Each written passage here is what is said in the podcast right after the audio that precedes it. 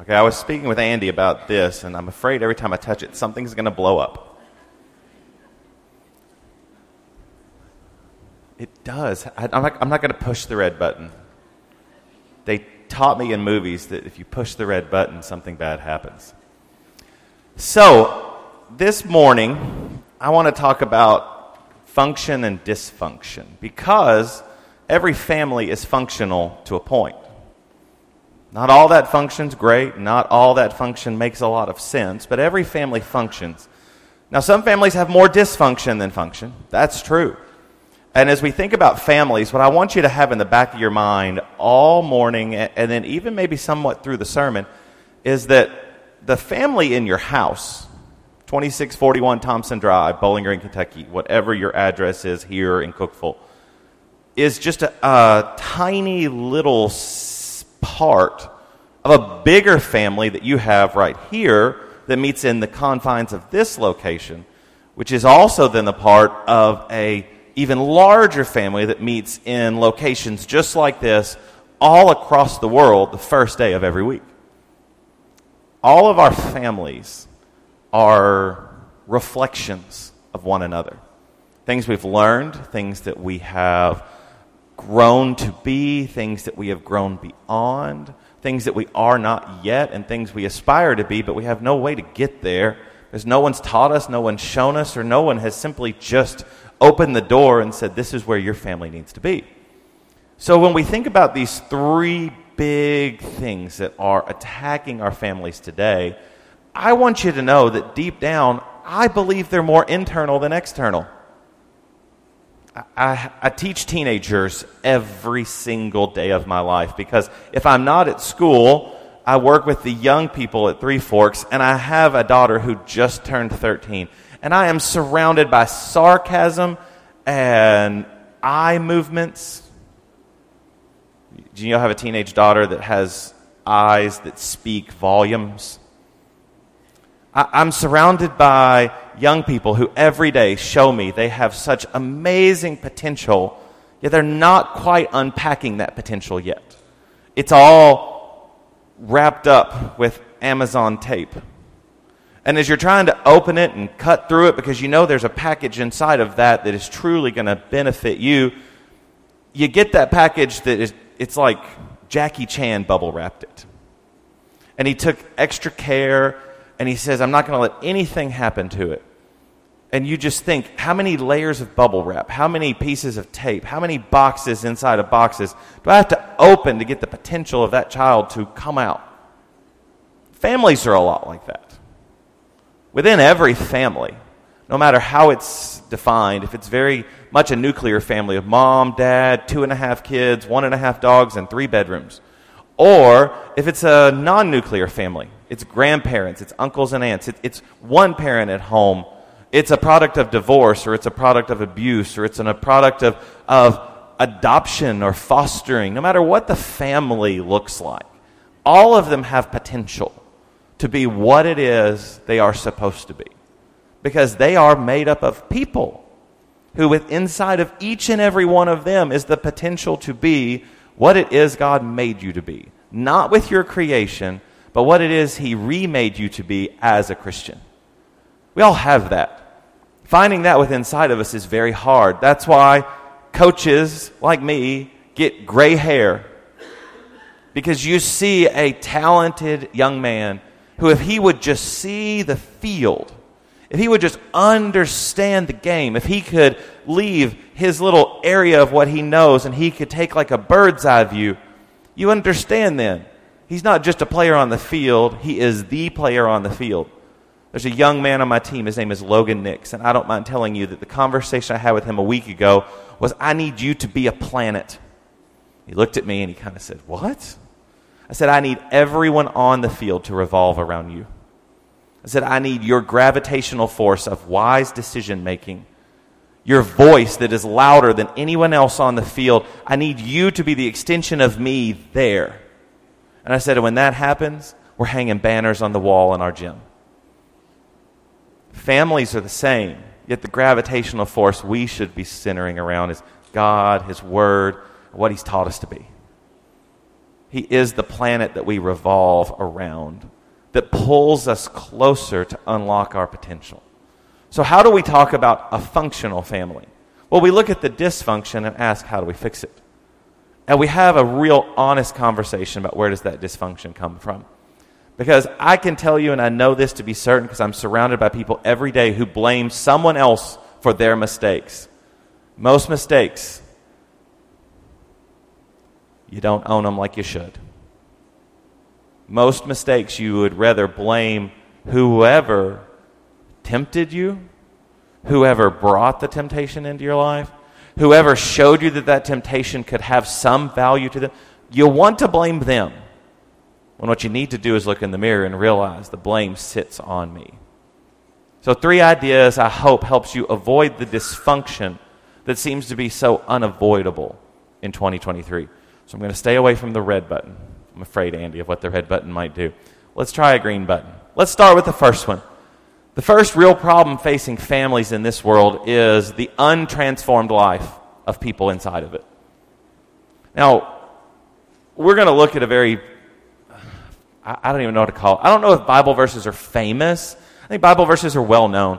There's a lot of you in here that can quote, if not every single word, the idea of Romans 12, 1 and 2. And we're going to look at that in just a minute. But what I want you to consider is the fact that too many of our families are not transformed. They don't look like families that are unique. They look like any family you could find anywhere else. They're postcards. They're that model nuclear family that was championed throughout the 1960s, and it, it's evolved a little bit. You all know that to be true. But with our churches, most of our families still look very similar to that. The problem I find with a lot of them is we talk a really good game about our family is different. We don't do what everyone else does. We don't say what everyone else says. We don't treat each other like everyone else does. And then when the door is shut and no one else sees what's going on in our family, we're just like all the rest of them.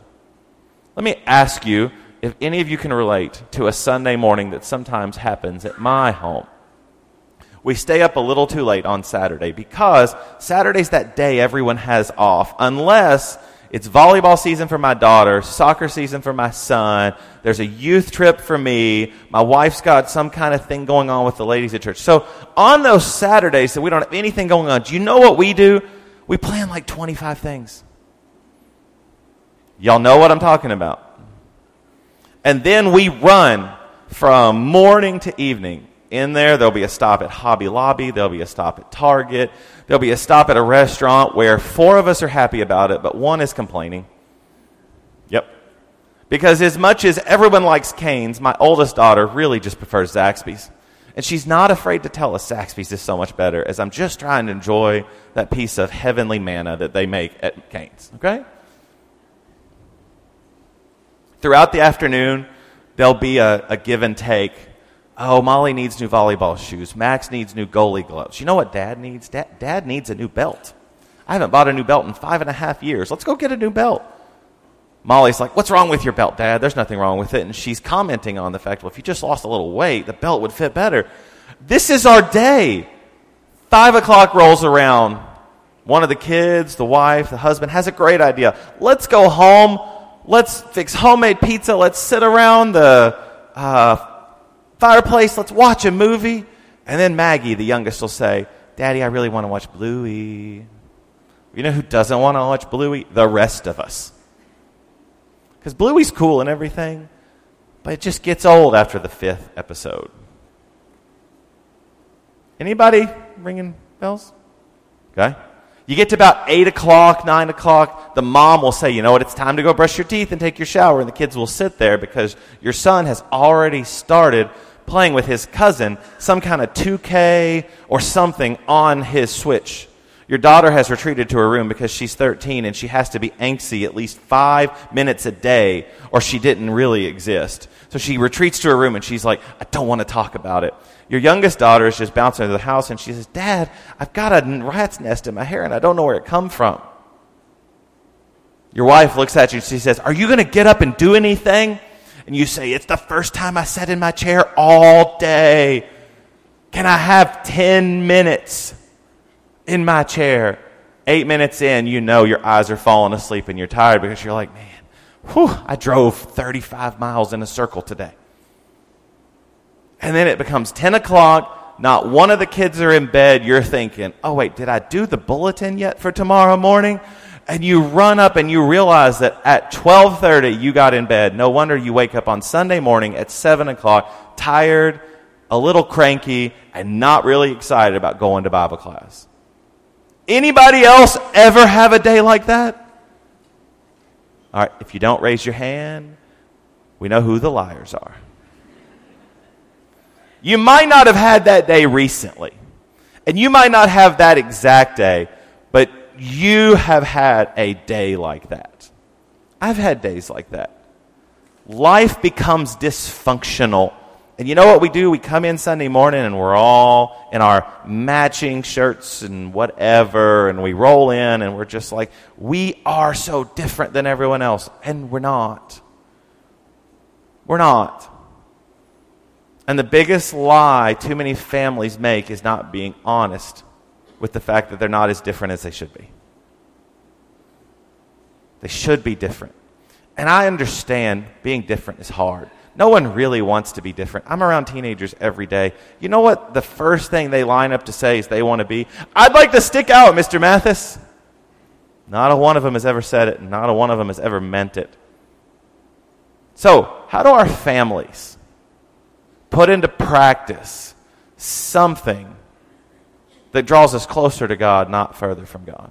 Because when we don't live transformed lives, there's something unique about this there's an imbalance because daily we intend to be godly, but daily our appearance is worldly. And as we're trying and trying and trying to be godly, we're also trying to be just worldly enough that no one thinks we're weird. So, how do we compare that to Romans? How, how do we not compare? How, how do we rationalize that with these verses? Be transformed. Do not be conformed to the world. When I teach this verse to young people, I often talk about Play Doh. All of us have played with Play Doh if you're under the age of 40.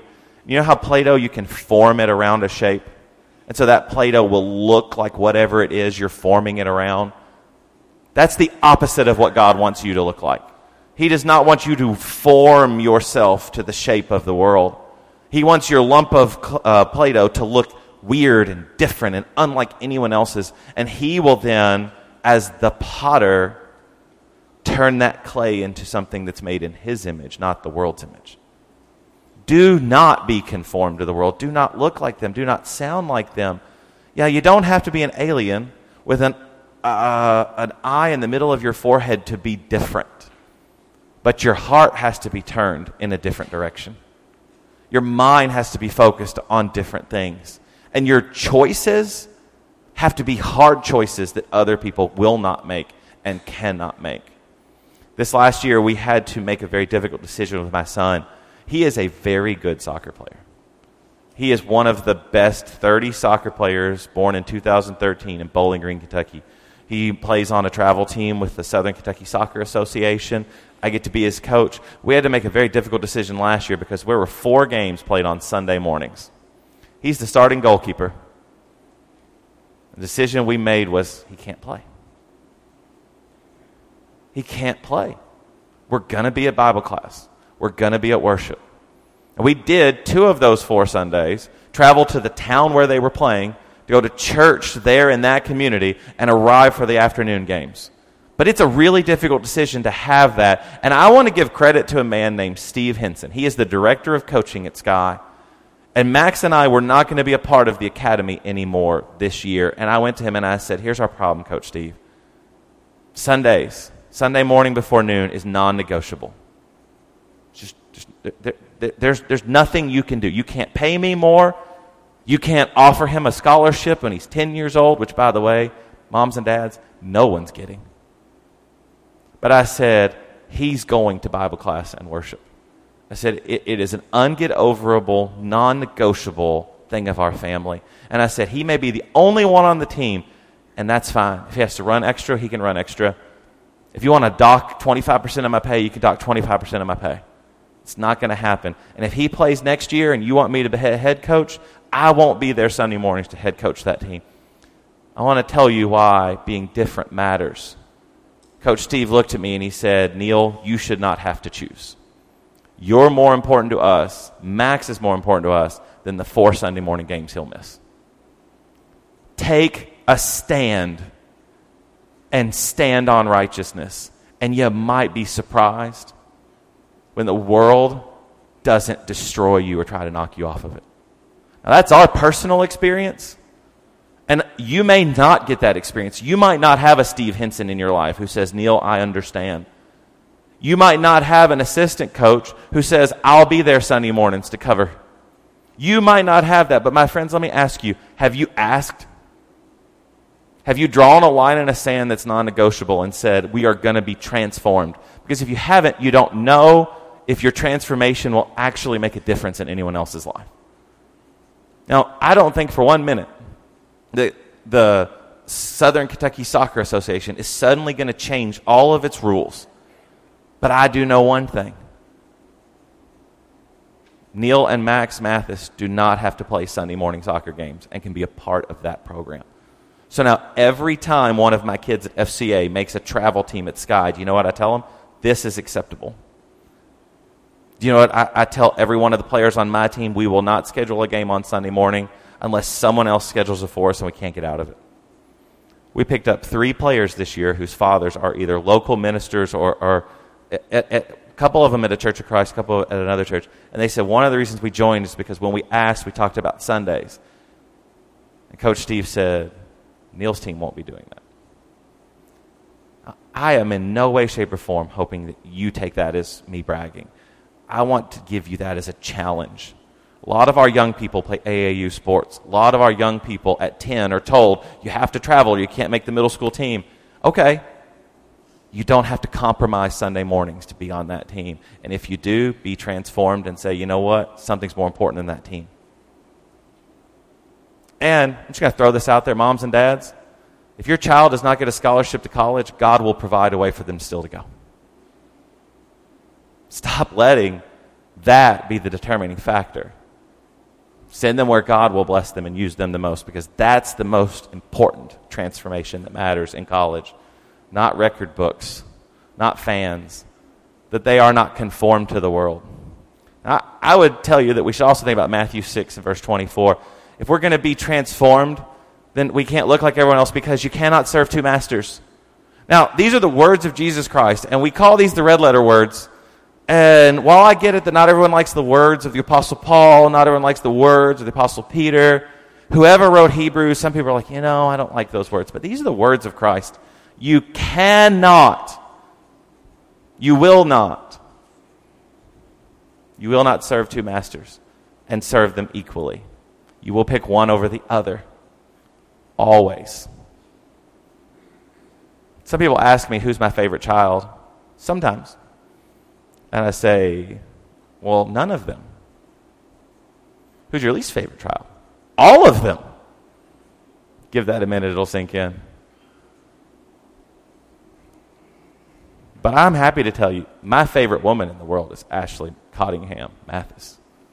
There's no one in the world like her. And all of your wives are awesome. My wife is better. All of your wives are beautiful. My wife is more beautiful. All of your wives are the angels, God sent you. You know what I mean by that, I hope. Well, mine was an archangel. I'm not going to serve two masters in this world when it comes to my devotion. She's mine, I'm hers. No one else compares. Can we say that about our relationship with God? He's mine, I'm His. Nothing else compares. Not my time, not my devotion, not my loyalty. Nothing else compares. Families have to be transformed. The biggest dysfunction is trying to be transformed when you're not. Telling the world you are, but you're not. The untran- untransformed family just looks like everyone else. Second, chasing the idols. Biggest dysfunction in the history of this world is idolatry. Because we were made in God's image, and Adam and Eve knew nothing but God is their creator. Even through some of the earliest things, think about Cain and Abel. Cain was not a great guy, yet he offered sacrifices to God. And you get at some point where we began to chase the image of God, not honor the reality of God. You see, in a world with limitless possibilities, when you can every single day find yourself doing just about anything you want, that everything can be provided, and, and the reality is, is you're only limited by your desire to go get. In a world of endless possibilities, would saying no to something every now and then be that bad of an idea? You say no all the time. Your children? Dad, can we go to Disney World? No.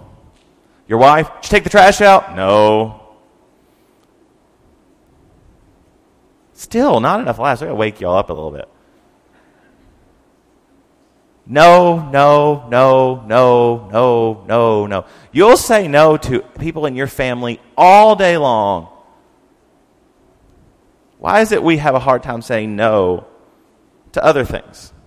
Well, you get this awesome job promotion but you have to work 96 hours a week. That sounds like a great idea. Your child plays on three travel teams, but you know what? This fourth one in Nashville will get them a notice by for five more minutes of a college coach in Georgia. Okay, let's go. We're not doing anything on Tuesday between the hours of 8 and 12, anyways. Let's go. Why do we, why do we struggle to say no? There's a really good book, uh, uh, and I've, I've had it on my shelf and I've read parts of it, and it talks about the elimination of hurry.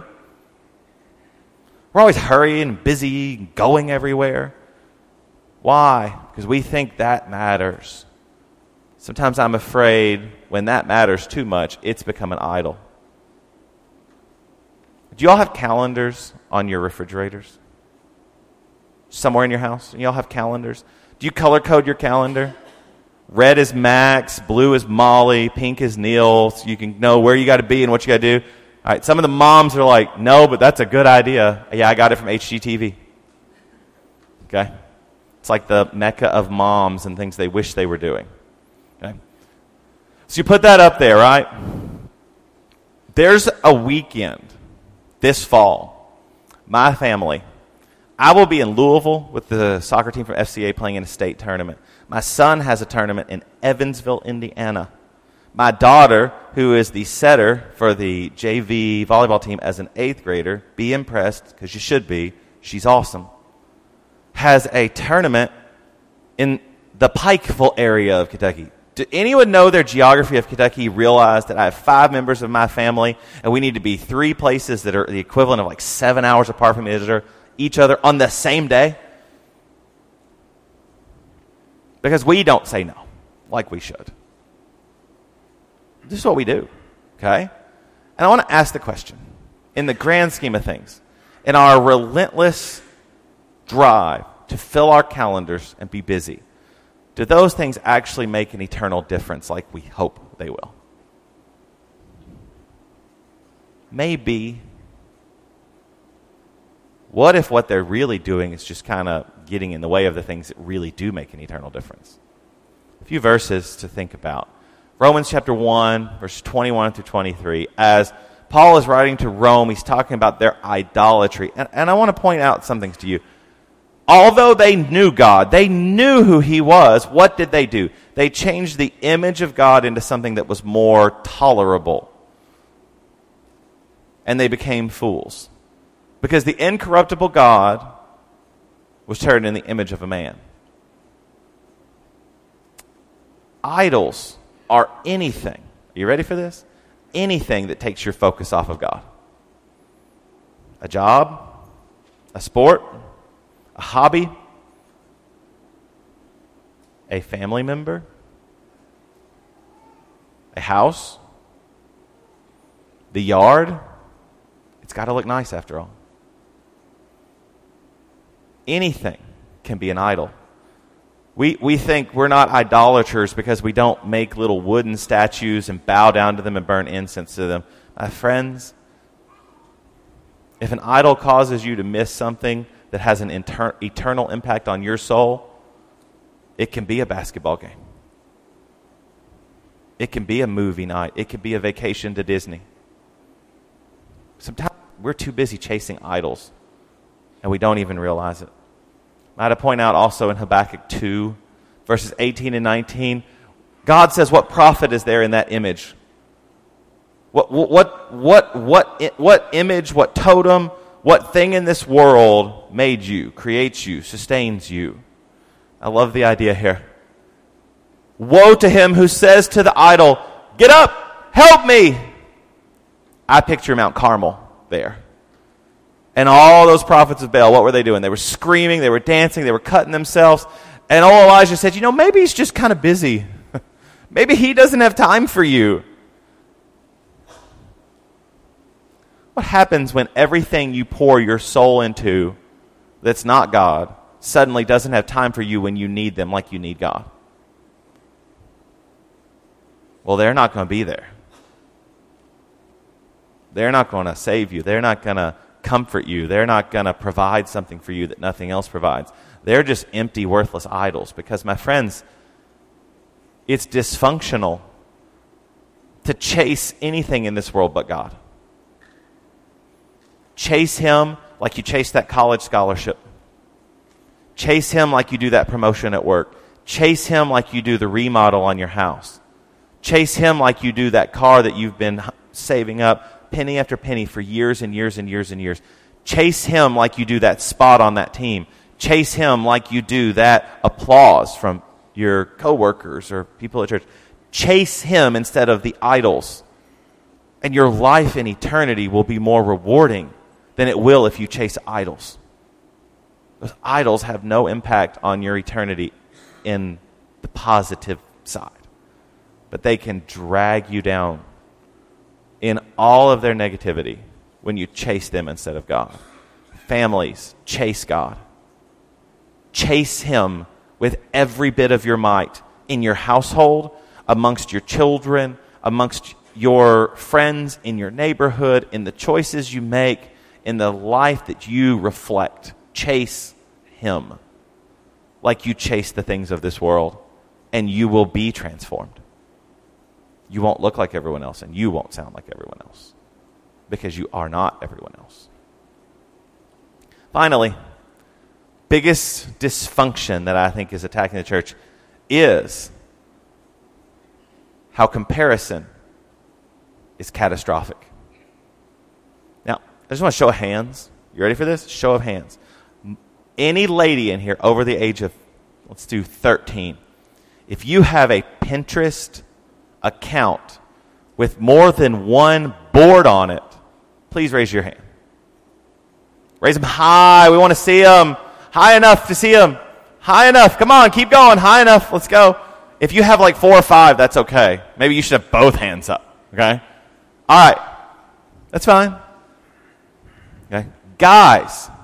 Let's, let's, let's think. What would be the guy? Oh, I got it. Guys. How many guys in here have more than one hammer in their house? Raise your hand. More than one. All right, now, has more than one saw? Keep your hands up. more than one screwdriver, more than, yeah, keep going. Yeah, all right, very good. Right, same idea, guys. Okay? Okay, same idea. Now, I'm not even talking about having like a, a Phillips and a flat. You know what I mean by this. I think I have like seven Phillips screwdrivers and one flat in my house right now. For some reason, everyone always buys me Phillips. I guess they think I just need a Phillips screwdriver. Comparison has been called the thief of joy because you know what comparing does? Comparing inherently devalues what you already have. It always does. And, and, and I know that we're going to say, now that's not true, preacher. I'm super happy with what I got. Why? Well, because it's better than what I used to have. Okay, there you go. You got it? Okay. It wasn't that long ago I was uh, talking to some of my uh, seniors from last year, and we had a um, we do, we do dual credit at um, FCA, and our Bible classes are dual credit through York College or York University. And so I'm allowed to teach, you know, like college level theology classes. And our students get credit for that. They take it with them wherever they go. And we spent a week on the family in a class that was all about philosophy and thought. And I said, Let, us spend just one day. And I said, I want you to describe the stages of your family. And they were like, What do you mean? I said, Okay, so start with where it begins, start with what it grows to. And I said, I want you to describe every characteristic along the way. well, the guys would often talk about, you know, accomplishments. You know, we're going to get married, and then we're going to start our careers, we're going to have children, and then we're going to retire, and, you know. I noticed that the girls often talked about, and I mean, no offense, but incremental growth. We're going to start in a beginner home and we're going to outgrow the beginner home and we're going to get a bigger home. And then when we live in that medium sized home, we're going to draw up the plans for our dream home. And then we move into our dream home one day, we're going to pass it off to our children or we're going to sell it and we're going to retire into an RV that has just enough space for us to keep our grandchildren with us. And I just noticed the pattern of, well, why wasn't the first home you bought good enough? What about the second home and the third home? And some of them say, well, it's not big enough for all six of my kids. And I said, okay. Gotcha. Have one, and then let's talk about the other five.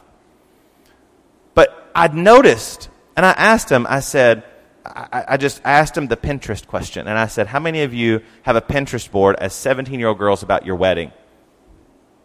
Hands up. How many of you girls, 17, 18 years old, have a Pinterest board about your future home? Hands up!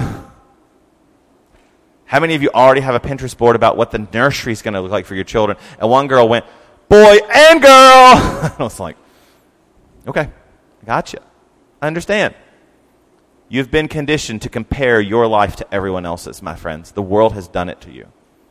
Did you know that you get an endorphin rush every time your phone buzzes and says, like? That the people who built social media built it so you would be addicted to comparing yourself to everyone else. I heard that bell, but I'm not done. Can I go for a minute or two and y'all won't complain? Too much? Okay. All right. Comparison leads to catastrophe. Absolute catastrophe. When all you're doing is comparing yourself to someone else, my friends, you're never going to be content. You're never going to be happy with what God has done for you. Your family will never be good enough. Your house will never be good enough. Your job will never be good enough. God will never be good enough. And you will always say, What God is going to give me more? And you will seek and chase after the God that gives you more than the one who is the giver of everything. Because you're not getting what someone else got.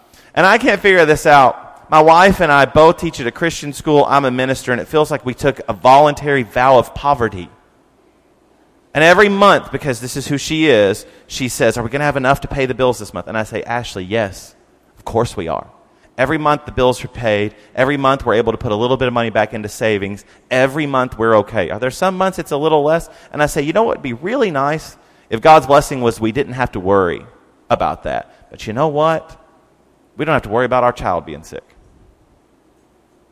We don't have to worry about where the food's coming from. We don't have to worry about the threat of war the next county over. I said, I'd rather worry about if I have enough money to pay for my cable bill than worry about my child being sick. Let's stop comparing what we have to everyone else. It steals your joy.